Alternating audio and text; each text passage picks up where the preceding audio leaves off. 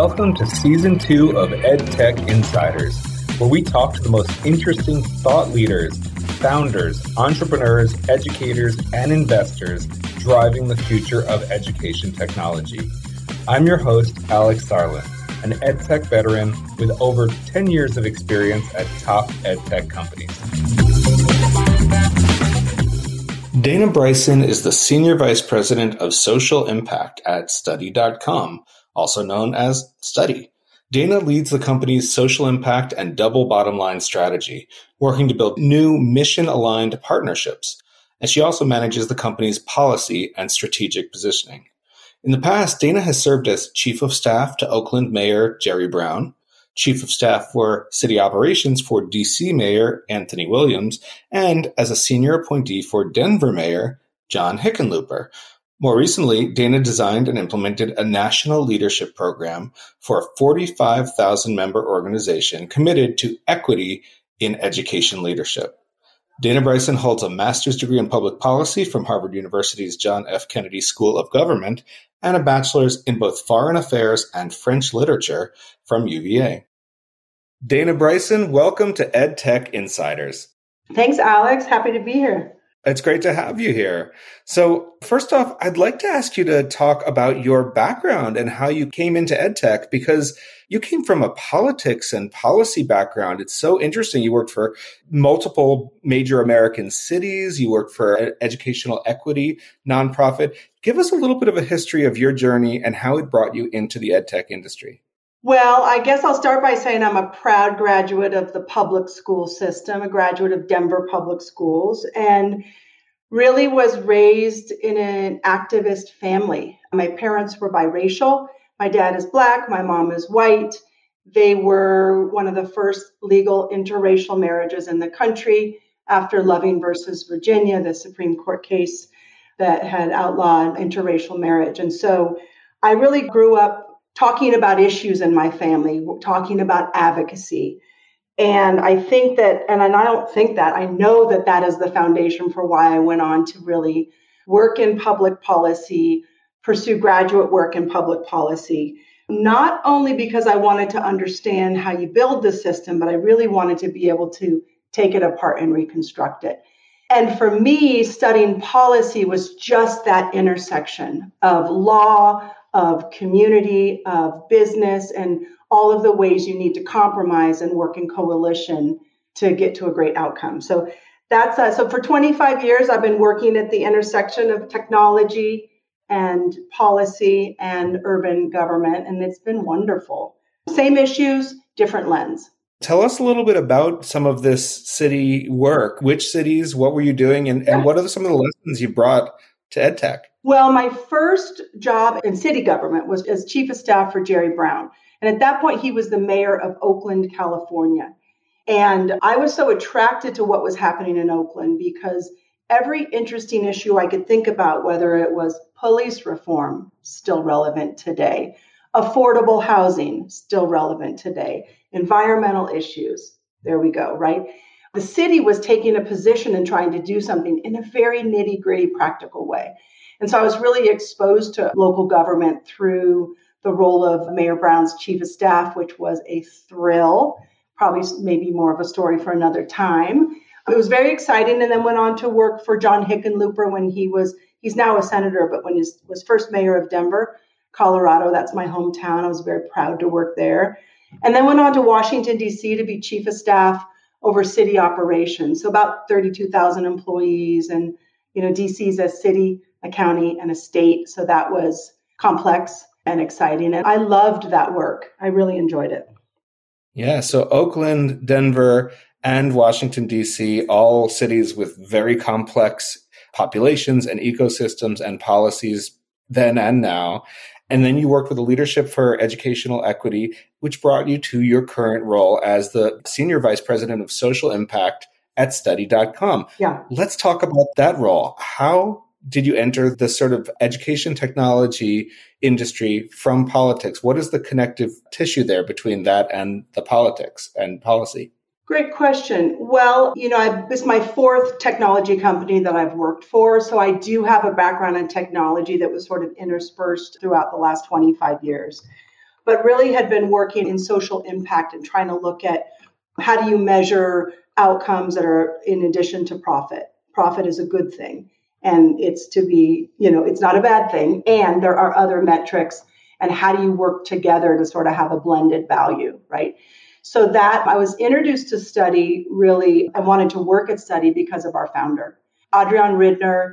I don't know if you've, Alex, met him or talked to him yet, but he's really got an exceptional story, visionary leader. He came to this country in high school. He emigrated from South America, didn't speak the language, and he talks a lot about trying to fit in and trying to not only socially, but also academically, he's an engineer, and trying to learn, trying to learn in English, trying to, it was the same thing for his family. He has a sibling with special needs who had, was trying to get access to education. So he found, and a partner, Ben Wilson, founded Study in College with the goal of making education accessible. And I can mm. tell you to this day, that's still our North Star. We think about it when we develop products, we think about it when we work in coalitions. And so it was really Adrian and the conversations I had with he and Ben about the work they'd already done, which was pretty phenomenal around an affordable college pathway, but really what they had in mind for the future. And so I came on board onto the executive team and said, let's do this. And that was, I don't know, three or four years ago. It's been exciting. So, you know, studied, it's been around two decades. It's still, you know, we're privately held, bootstrapped, no outside investors, doing extremely well, high growth trajectory. And we've learned a lot in those two decades. You know, we have a full academic curriculum for fourth through 12th grade. We've got learners and educators in 10,000 school districts around the country. You know, we've got a couple hundred college level courses in 10 or 12 different degree pathways. And we are very proud that we saved, saved learners almost $300 million in college tuition through our college transfer business and working scholars program. In terms of test prep, which I know we're going to talk more about today, we're going to talk about teacher test prep, but we have over 1,500 courses in test prep from everything from nursing to teaching to SAT, ACT, and we also offer tutoring. So we have learned yeah. a lot in two decades about what works and how to build viable lines of business, as it were. It strikes me listening to you talk about study.com, all you know, you've been calling it study it is really one of the first major ed tech companies. It was founded, as you said, in 2003, two decades ago in, you know, technology time. That's a long time, but mm-hmm. it's expanded and expanded. You know, you mentioned 10,000 school districts, 30 million people a month and a sort of wide range of different types of teaching and product, which is, is interesting. I didn't fully understand the, how many different things were happening on studies. So I wanted to again, you've, you've mentioned a couple of them, but I want to just ask you about to do a little like whirlwind tour of, you know, you mentioned fourth through 12th grade curriculum, you know, and college classes and teaching but there's a personalized learning platform. There's tutoring, which you, right. you just mentioned, teaching materials, certification, and recently a whole set of different scholarships, right. like the Working Scholars Program dedicated to this sort of access to college. That's a lot of different products, a lot of different purchasers, a lot of different types of learning.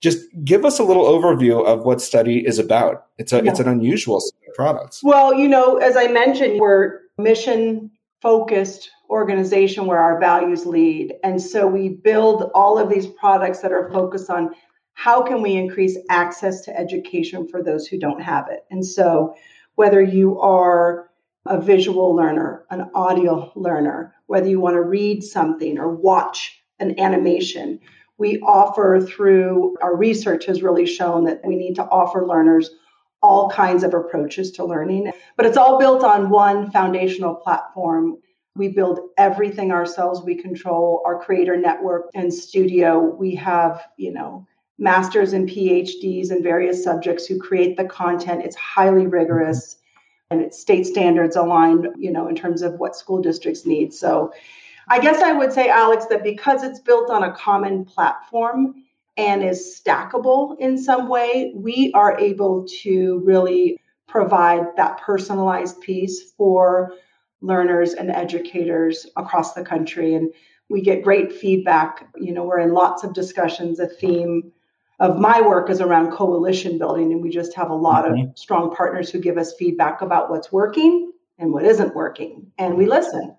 Yeah, that's really important. And I'm sure that's part of why all of these learnings over the last couple of decades have added up to this very, you know, all consuming content library plus services like tutoring and scholarships and all sorts of social impact work. It's a really, it's a whole study universe. And we're here in January 2023, and there's no shortage of topics. There's a lot going on in ed tech, including teacher shortages, student mental health issues, artificial intelligence, of course, college enrollment issues.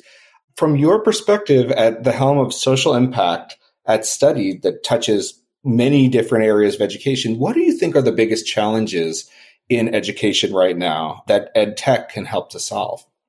Well, certainly you mentioned a couple of them already, and those that you know, whether it's mental health or some of the, you know, changes with artificial intelligence, absolutely big issues. I think the two I think are really at the top are transparency in terms of learning outcomes mm. and equity. Equity really serving all learners, not just those in the middle that want to buy things, right?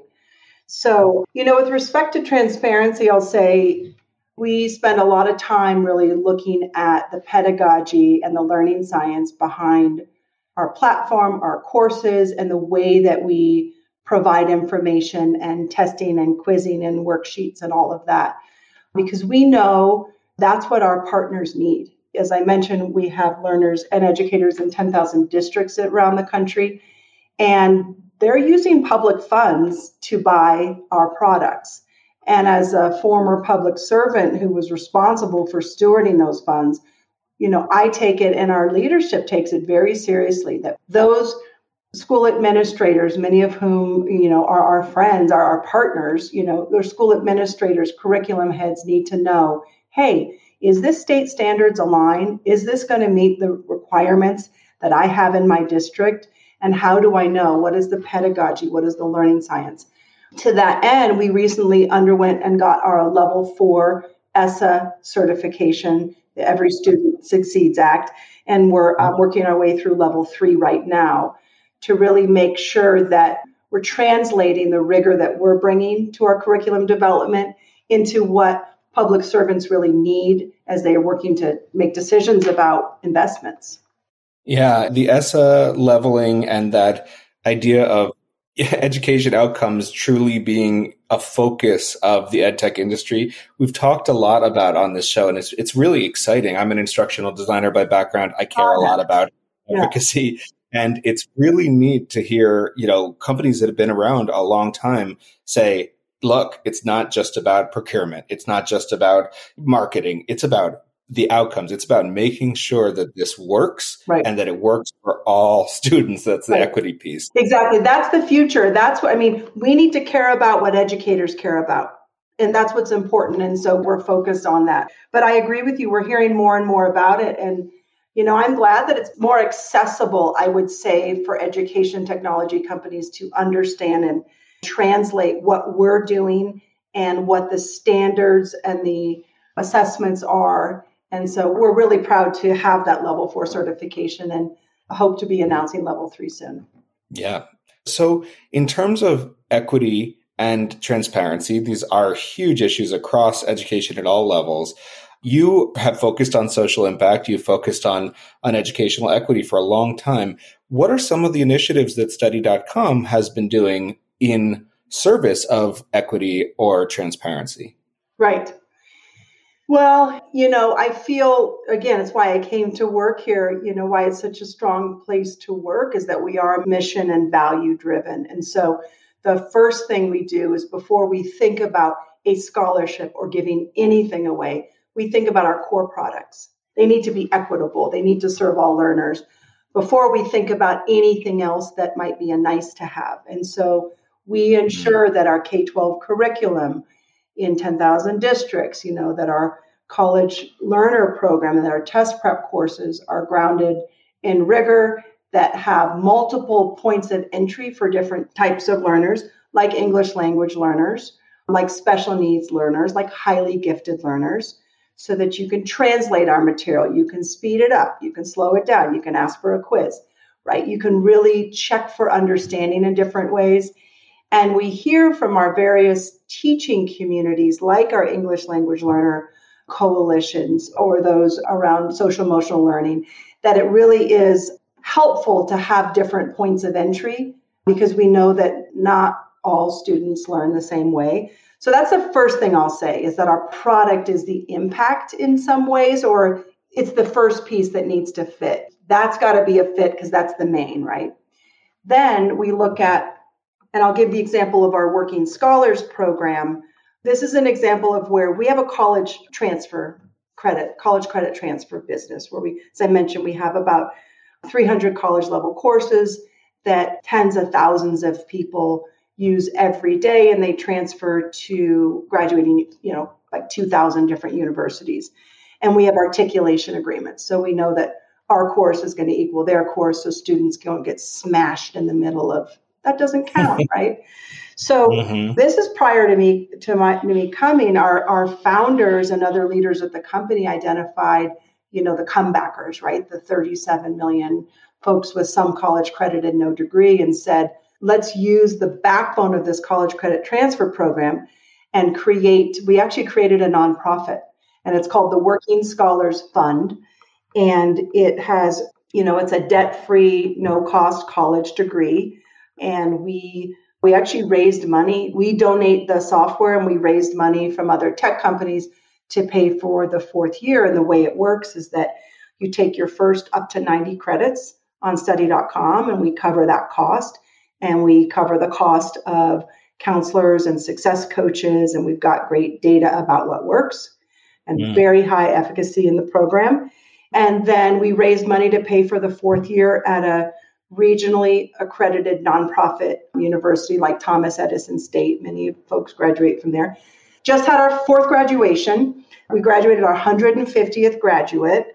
There mm. are 68% of the folks in the program are women identify as women 77% identify as a person of color, and hmm. 74% of the graduates are the first in their family to go to college. And that is, you know, just for the team at Study, for all of us at Study, we're just so proud. It really is. We're so proud to have this program that continues and to know that the work that we're doing can make a difference, especially in for first generation college graduates. So that's an example of where we're using the products we have and turning them into something that really can serve others. Yeah, it strikes me as I hear you talk about the Working Scholars program that it's there's sort of a third problem that you're addressing here, which is the college dropout problem, the rising costs of tuition, the fact that there's so little support and coaching and mentoring for many of the students who get sort of lost in the higher education system. Exactly. And it's it's exciting to hear that you know, I hear sort of embedded in what you're saying that study.com has a tutoring arm, but much of its business is, is really content driven. But this particular product or this particular nonprofit marries the content to this sort of higher touch coaching and mentoring to really, really drive outcomes. And that's something we've sort of seen over and over again in the in the university and you know space is that content is necessary but not sufficient to get people over the line. That's exactly right. And we're really working with the two at the same time, right? Whether it's with the Working Scholars Program and knowing what the success coaches need. I mean, we ask for, you know, two people we can call when you don't pass your second quiz. Right. I mean, it is really a commitment. And we know that those cohorts work, that that peer support network works. And so, yeah, feels good to have that program and to know that that and our college transfer business has contributed to two hundred and eighty yeah. million dollars in savings. You know, that's that's great. Yeah, exactly. right. right? Yeah, sort of being able to offer lower cost materials that save so much money for students and then combine that with peer networks and mentoring really is a way to sort of move the needle for equity and for outcomes. We've talked a couple times about how study is really been around the block quite a few times, but it's really unusual. I tell you, I don't know if I've ever talked to anyone from a company that's more than, you know, 10 or 15 years old. And it's really exciting because I think that, you know, we're in a, a moment where there are so many people coming into the ed tech industry. There's so many people founding new companies or, you know, pivoting their companies or figuring out how to break into this this field that's been growing very quickly, you know, triple the funding last year as the year before. I'd love to ask you, you know, you've mentioned a, a, lot of really great things from study, but what would you say to somebody who's sort of entering the ed tech world now? What are some of the takeaways that you've learned from your career in educational equity and from study about how new ed tech founders might, you know, do, as they say, do well by doing good? Great question. The word that comes to mind is coalition or coalition mm-hmm. building. Because, you know, we are not working in widgets here. We're working in education. It's a public good. It's a right. I believe it's a fundamental right. And in this country, there are, you know, hundreds of millions of dollars, billions of dollars put into funding education technology, right? we need to work in coalition to make sure that we are solving the right problem. I think in ed tech and in my here in my fourth tech company, I can say we can become very impressed with our business models and our product suites and our bells and whistles. And they are important. The business model matters. But for long term success and something as important as educating the folks around the world and also in this country, and we do both, we really need to look at a longer term, longer term relationships with those who have the same vested interest. And so that means for us, and I'll talk about our keys to the classroom program in a minute, but I, I think you might have had a question about that around our teacher pipeline, but that means slowing down and we don't like to go slow, right? We want to go fast. We want to scale. We want to get it out there. And what I'll say is that, yes, we want to scale. Scaling is excellent. Scaling is one of the reasons I want to do this work in technology versus someplace else because we can get big and we can go fast. We have to be very precise that it's the right thing. And the right thing can only really be arrived at through those coalitions where you hear the perspective on the problem from multiple sources. And you know this from your work in instructional design, right? What mm-hmm. you're designing is only as good as the ideas and the mindset of the people in the room imagining what the problem is, right? So that's what I would say is look out and look across to partners, to nonprofits, to state agency leaders, to to principals, to parent advocates, and ask the same questions you'd ask of your team of those folks and build a relationship so that you can get honest feedback and you'll you'll build a better you'll build a stronger product that really helps you know achieve outcomes. That's been my experience. That's what we're seeing happen here at study. And that would be my challenge to other of my colleagues in education technology. I love that advice. And i think you know i've talked to some startup founders who feel like they're building coalitions because they connect with other startup founders yeah. or with investors.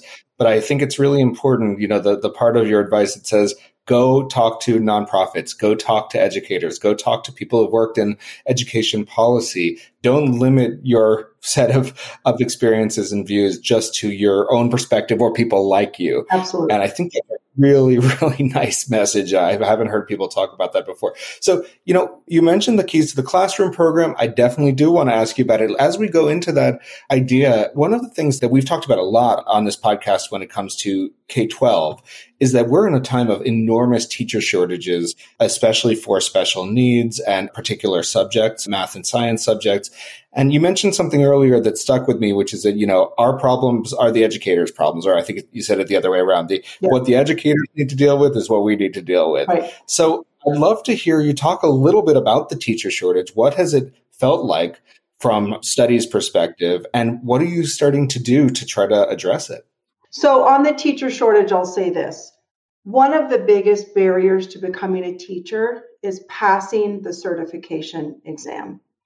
And as you and your listeners probably know, there are Praxis is the is the most commonly used national teacher certification exam, but some states have their own, like Texas, Florida, California. There's the core, which is math and science and, and the things that like that. And then there's your subject area, and you need to pass them both. 50% of the people who take this national exam fail the first time, and 25% never pass. So when you think about a young person coming up and seeing teachers and and really holding them in this position of value and deciding that you wanted, you know, they wanted to be a teacher, going to get a bachelor's degree and studying education or whatever the subject might be, sometimes going to get a master's degree. You've gone mm-hmm. through all of that. You go to take your certification exam and you don't pass. And I want to tell you some alarming national pass rates. Please. Black African American teacher candidates pass the national exam at 38%. wow. Post bachelor, sometimes post master's degree. Hispanic, Latinx identified, 57%. And for white Anglo, it's in the low 70s, around 72. So those are the pass rates after your bachelor's, sometimes after your master's. And so there is this discrepancy in the pass rates is really alarming. And I will say the reason we as an executive team really started coalescing and talking about these issues was because we were, you know, we're focused on student success. And we know, and there's great, you know, new data out of UNC Chapel Hill and Harvard that connects teacher diversity to student success. And mm-hmm. so we mm-hmm. know that there's higher achievement gains, higher expectations of graduation, and higher self esteem self reported by students when you have a same race ethnicity teacher, just to name a few. And so we really believe we need to support more diverse educators in the classroom with both getting into the classroom and also with retention, which is a problem. You know, I think I've seen and checked again this morning some of the recent, in the last 12 months, recent studies around teachers current teachers and their plan to leave in the next two years, Alex, it's not good. I mean, it's, it's higher than 50% of teachers are very likely or somewhat likely to leave in the next two years. And I think about what if that were airline pilots? What if that were cardiothoracic surgeons? We would be doing something very different if we saw that data and said half of our airline pilots plan to leave in the next two years, right? So we take it really seriously. So I think that work on both recruitment and also retention. And there are a lot of great great organizations working on these issues. So one of the partners that you've been working with is the New Teacher Project, which is a incredibly educator-led nonprofit that has received a lot of philanthropic money and you're providing basically scholarships to help aspiring teachers pass these certification exams, including the praxis. That's a, it's a really nuanced and interesting way to address this teacher shortage problem. I think I admire the thinking. It clearly comes from knowing the details of how this whole system works. Tell us a little bit about, you know, what inspired this particular approach of being able to provide preparation for the certification to make it easier for teachers to enter the profession in light of that 50% people leaving and not enough diversification and all of those big problems. Right. Well, you know, we, you know, as an executive team and with Adrian and Ben really got together to say, you know, why is it that these pass rates are so low, right? Because we know if the ultimate measure is what's happening for students, and for us it really is, how are our learners achieving their goals? How are our students succeeding? We know that we're going to need to do our part as an education technology company to support what we see as a problem. And we looked at across our, you know, we, we know that we have, you know, 92 really high pass rates for people who self report in taking our using our test prep materials for the teacher test prep. And mm. so we really got in a design lab as a leadership team and designed an initiative that where we could donate our licenses, our test prep materials to help future educators prepare for and pass their exams. And we, you know, we didn't know if it would work, right? but it was a design charrette. It was some policy and some business and some community. And we started talking to partners, and there was really a lot of interest and a lot of mm. interest. So now, Alex, we have 25 partners in 20 states. So the New Teacher Project is the newest partner, and we love them. And I've been following their work for years. And I love that we're in five sites with them across 400 teacher candidates. But we have donated 6,000 licenses to date through our Keys to the Classroom program, which is about $4 million of in kind donation. 60% of the teacher cadets in our partners programs inside of our programs are first generation college students. And 50%, and this I have to say it twice 50% identify as people of color.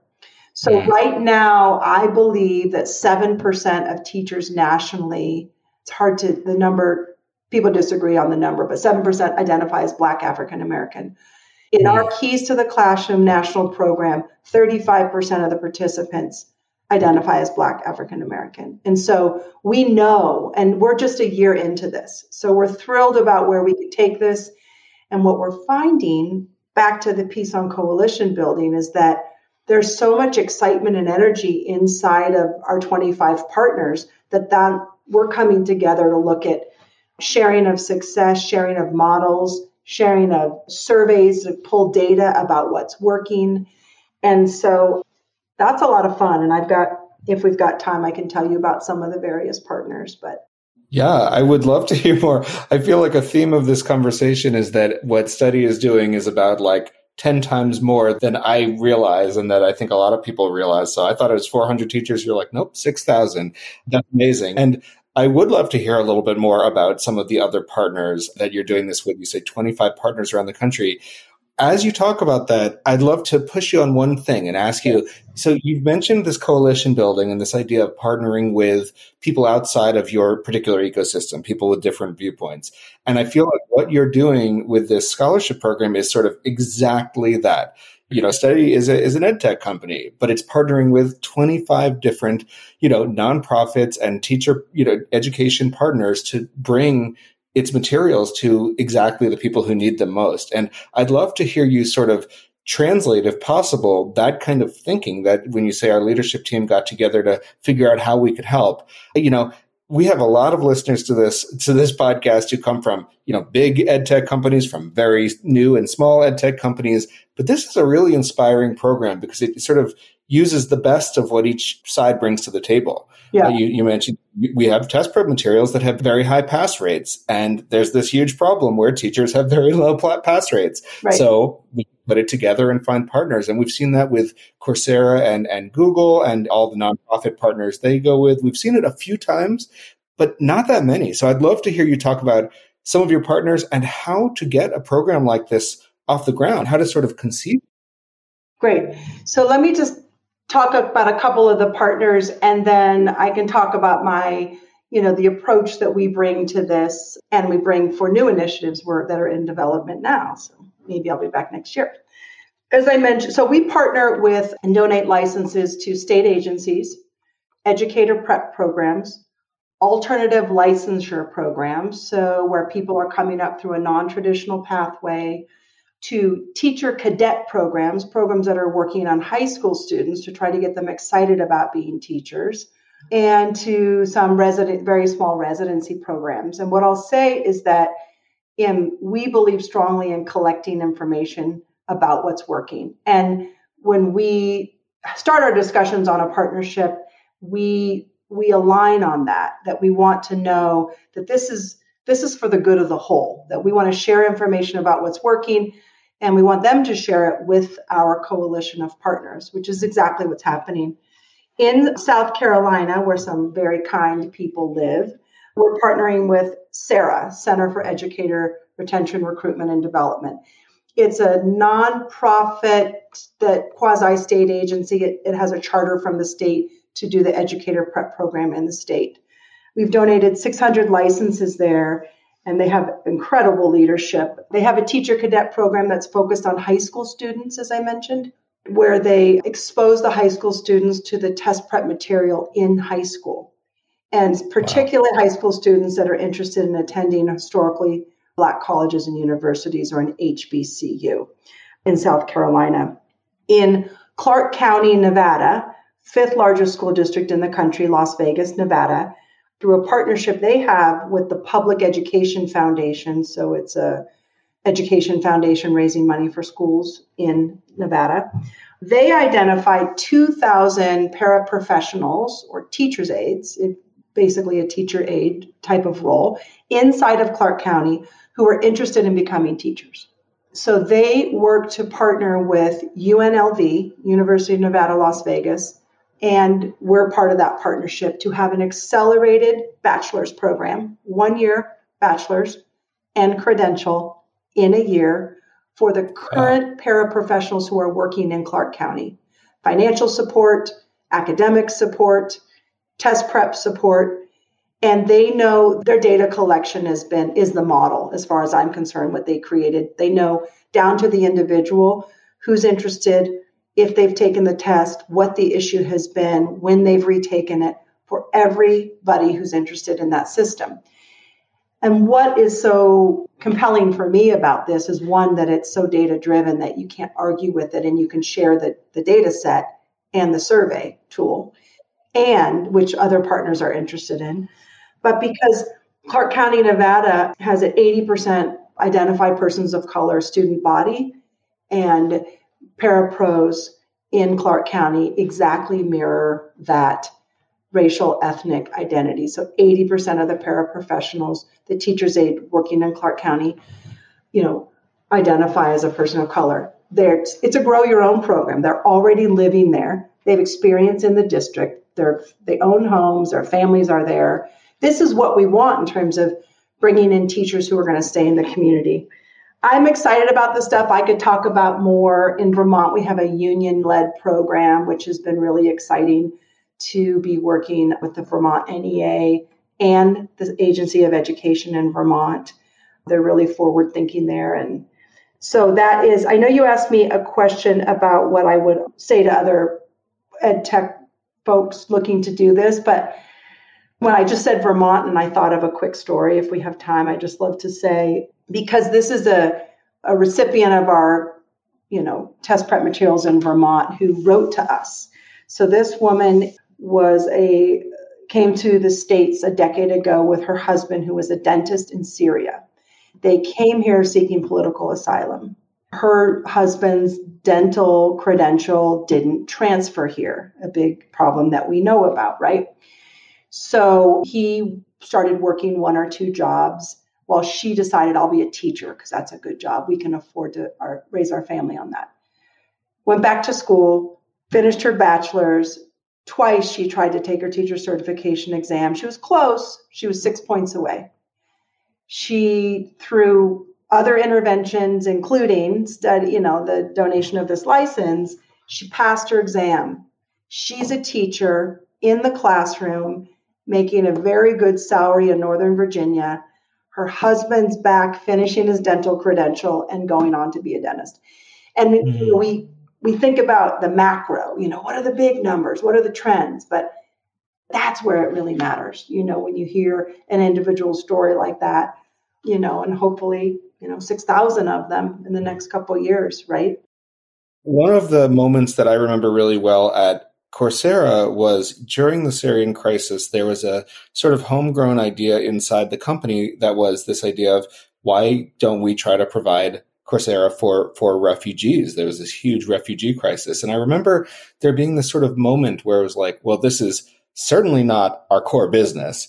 It's certainly not you know relevant to a lot of the, the, the current product lines, but it's so mission aligned. It's about access. It's made so much sense, and a few people within the company said, you know, let's just make this happen. Let's make it work. And they had, and they did it through partnerships. They did it by talking to all of these amazing agencies that were helping refugees. So the point here, combined with these amazing stories you're telling us about Las Vegas and Vermont, is you know, you can really get a lot done if you go together, as they say, right? If you find people with complementary skill sets, complementary sets of reach, you know, you can do amazing things. But I don't think a lot of ed tech companies sort of instinctively go there. I think they think we do this, so we're looking for people who, who want to, you know, buy this mm-hmm. versus we do this. What could we do as part of a coalition to do something amazing? And I'd love to hear you just, I know it's a very abstract topic, but how do you think about it as somebody coming from, from policy and what would you recommend? I mean, do they should they hire a social impact vice president? Should they be talking to nonprofits about what they need? What what would be some first steps to get this kind of initiative off the ground? Check in on your values. What are your values and are they real? Do you live them? Does your team experience that this is what's important to you?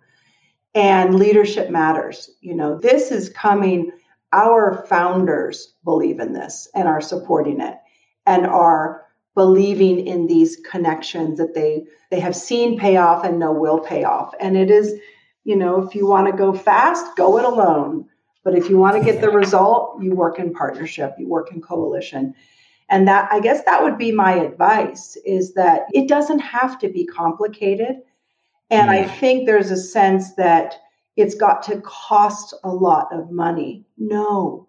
On the contrary. In fact you know, 20 something, I'm dating myself, but 20 something years ago, I was in graduate school and I took a class called Business Leadership as a Harvard Business School. Took a I, w- I went to the Kennedy School, but I took many classes at the business school because I was interested in the cutting edge of so what was what is now called social impact wasn't then.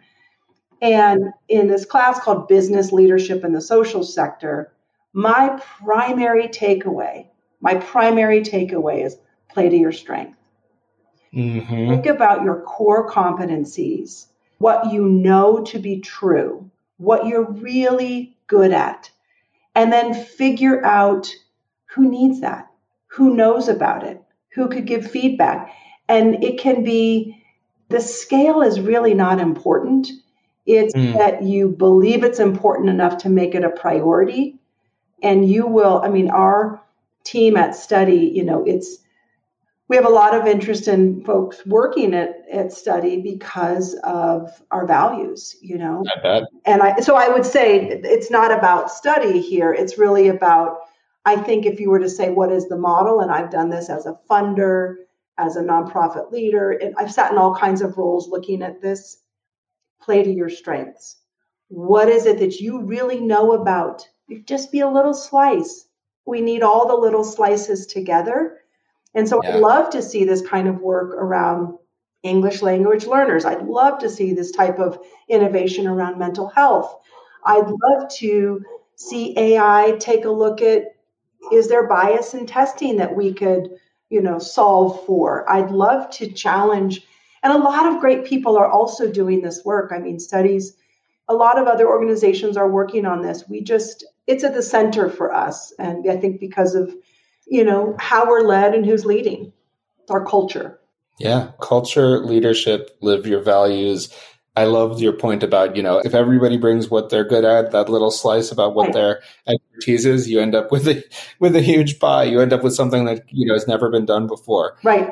So I'm going to take a quick right turn in this conversation. We're almost at the end of our time. And I have to ask about something. This feels like such a pivot going from these deep, meaningful, you know, coalitions to something very buzzy. But, you know, study.com just put out a survey where they surveyed, I think it's 100 teachers and 1,000 students right. about ChatGPT, which is on everybody's mind in January of 2023.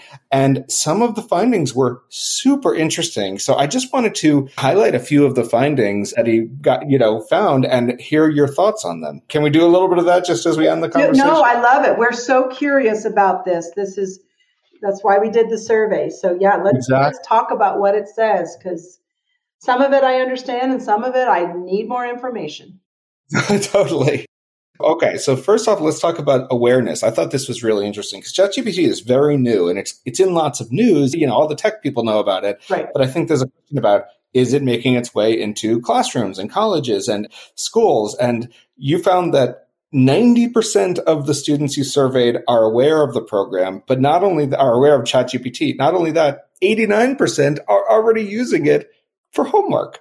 So that is, you know, out of 100, out of 1,000 students, 89% are already using it for homework. I think it's been out for about two months. And then meanwhile, 82% of college professors know about it, which is higher than I would have expected, certainly. But only 55% of, of K 12 grade school teachers know about it.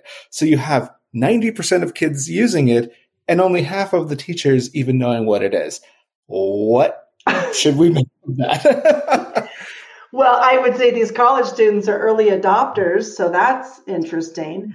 You know, yeah. I think this is why we commissioned this study that's gotten picked up, and we're going to continue to want more information about what this means. It's a tidal wave, it's a tsunami. I mean, this is this is a major weather event for learning. It is. And it's here.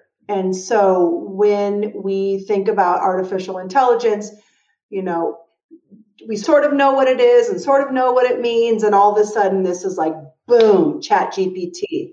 Boom, there it is. It's it, like, it's here. I say, you know, I think we need to be very, very curious. I think there's a instinct to be afraid and think it's bad and think it's different and it's wrong and cheating and ah. I actually think we need to be very curious about what this could be. Because I think that our tendency, myself included, to react and think, oh my God, 90% of students are using this. And but really, you know, if we had an open mind about what it could be, what could it be? Right? I am very curious to we and we are at study very curious to continue learning especially with some of the data that came out of this first survey to dig deeper especially with college students where 72% of college students believe that chat gpt should be banned from their college's network. I don't know what conclusion to form on that. The first one mm-hmm. i have is you know integrity right? Students you know know what's yeah. fair and they don't they want to feel like they've earned something but i don't know that. And that's where we're, we're curious and many of our you know we have many university partners and obviously a lot of folks we're working with and so we're continuing to get curious with them about it. I do think we need to listen to the educators on this one. I do think student perspectives are important but i think continuing to probe educators i think as you mentioned, Alex, this is so new that it's like it's washed ashore and it, you know it's washed ashore and it's here. And so there will be a new normal and i spoke with you know some teachers recently about this you know we do various focus groups etc and, and i spoke with some teachers about this they had it now they were younger right yeah they taught younger students so they were high school. But they had an interesting take on it. They said, well, now we'll really be able, maybe there's a way that we check for understanding in a different way. Maybe yep. There's more interaction that is required, or there's more small group interaction, and maybe you know this was a small group. This is not a this is not the sample that we that we did for the what you're talking about in the Wall Street Journal. But I guess I think many of us who are working at the intersection of education and technology are really looking for something's broken, right, in the system. And so let's see what this can bring. I don't know what it means, but we're going to continue to be curious and find out. Just to be clear on my personal perspective, I am not the least. I am very anti all of this concern about integrity, mm. and it's it's really interesting. Some of the other findings in this were that about forty eight percent of the students have admitted to using ChatGPT for an at home test or quiz, which you could kind of read as a right. as a cheat. Fifty three percent have used it to write an essay. Twenty two percent have used it to write a paper.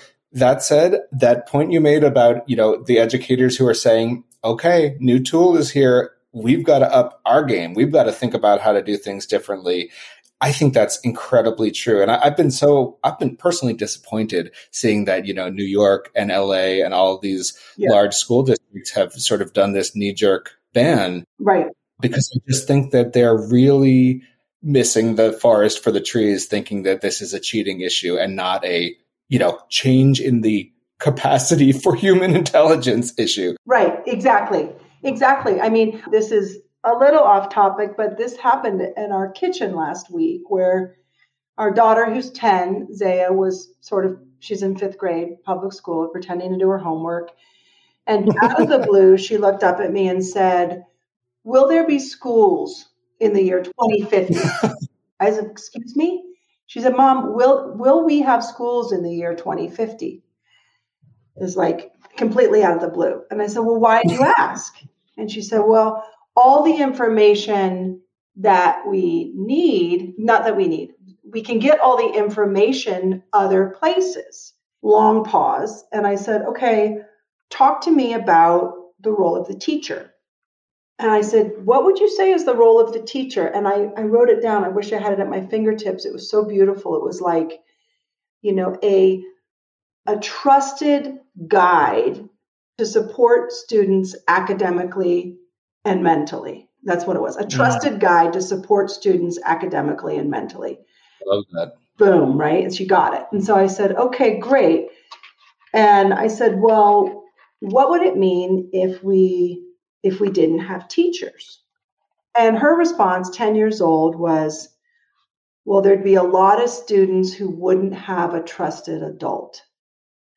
And I just thought that was so profound because, you know, we're thinking of the content knowledge and the academic rigor and all of these things when I got a 10 year old talking about academic and mental support and a trusted adult. And really, I think yeah. If we think of teachers that way, educators that way, you know, maybe we don't worry so much about Chat GPT because they can show a lot in, in Maybe we do, right? But maybe we don't because maybe educators can have more time to be a trusted. Exactly. I mean, that is a beautiful story. And I'm really, it's so nice to hear the thoughtful, both the sort of speculative ideas are, you know, does this mean schools are, are doomed? And then this sort of realization, well, actually educators really play a pretty important role. It's not just about telling you the capital of, uh, you know, Zimbabwe. It's telling, it's, it's guiding you through your educational and social emotional life. I love that. And, you know, I don't know, I could wax poetic on this all day, so this will be my last comment. But it feels like you know when the when the internet, when search engines first came out, there's a lot of hand wringing about the same thing. They said, "Wait, you can't send a kid home asking them to find you know the state bird of all 50 states anymore because they could just Google it." Right. And it's like, yeah, that was a terrible assignment. Right. Like that, right. and, and I think the same thing is happening here. It's like you can now send kids home asking them to solve major problems and they can use artificial intelligence to help them solve it. That is incredible. Yes, I just, as educators, we can, you know, this is an exponential, you know, moment for what education could be. So I hope that your daughter's vision of teachers becoming that trusted guide and information becoming just the cloud, you know, we, right. we all live in, live in a world of easy information. That's not the point. It was yeah. the point for us, or maybe for me and others, but now it's you don't need to memorize a bunch of stuff. You've got it. So what are you going to do with it? And maybe how are you going to how are you going to work in community with it, right? How are you going to really use it as a common foundation and then go to the next level with the learning in whatever context, whether it's business or or school, etc. Exactly. And it, it, was nice to see in your survey that also educators were starting to think about how to use it for, for, for creating lesson plans, for digital tutoring, for providing writing prompts. Really, really interesting findings. We're a little at time here. These subjects are so interesting. I want to ask you the questions I end every interview with. First, what is a trend that you see in the edtech landscape that you think our listeners should keep an eye on? I would say two. The first is around evidence, and we spoke about this earlier, but I know that we, as education technologists and education leaders, need to show what is behind our work, what's the efficacy of it, and how does it align with what the expectations are for learning in the state, in each state.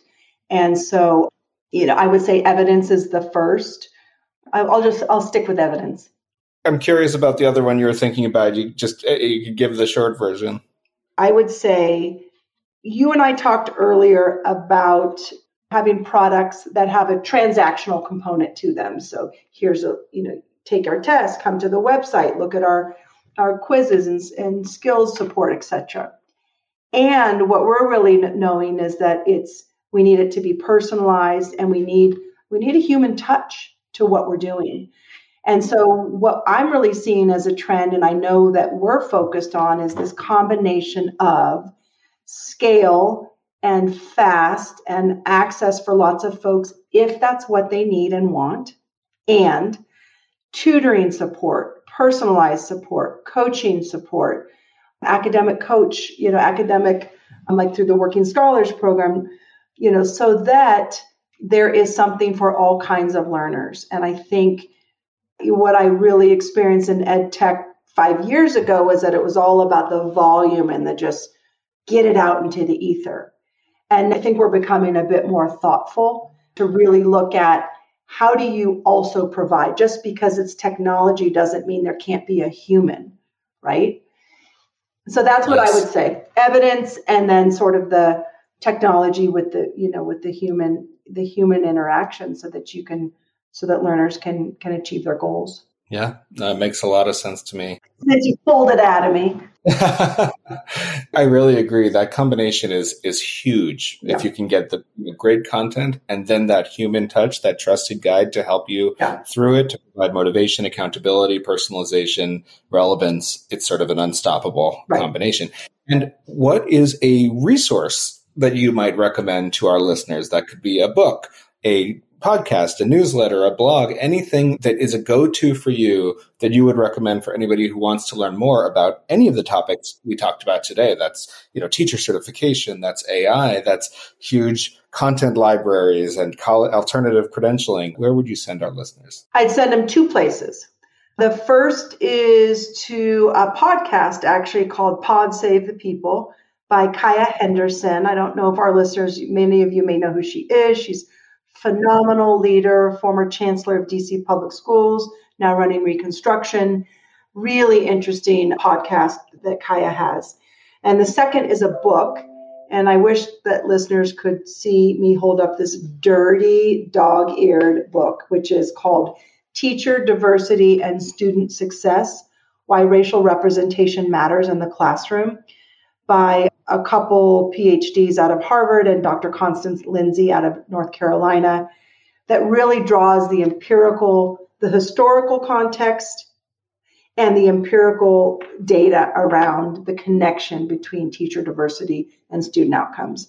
And I think that every ed tech leader in this country ought to have a copy of this book or at least the cliff notes and understand what it says so that's what I would say. Pod Save the People and this book.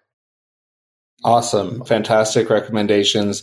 Never heard uh, either of those before on the podcast, and I have never read that book. I'm very curious about it oh, myself. Good. Yeah.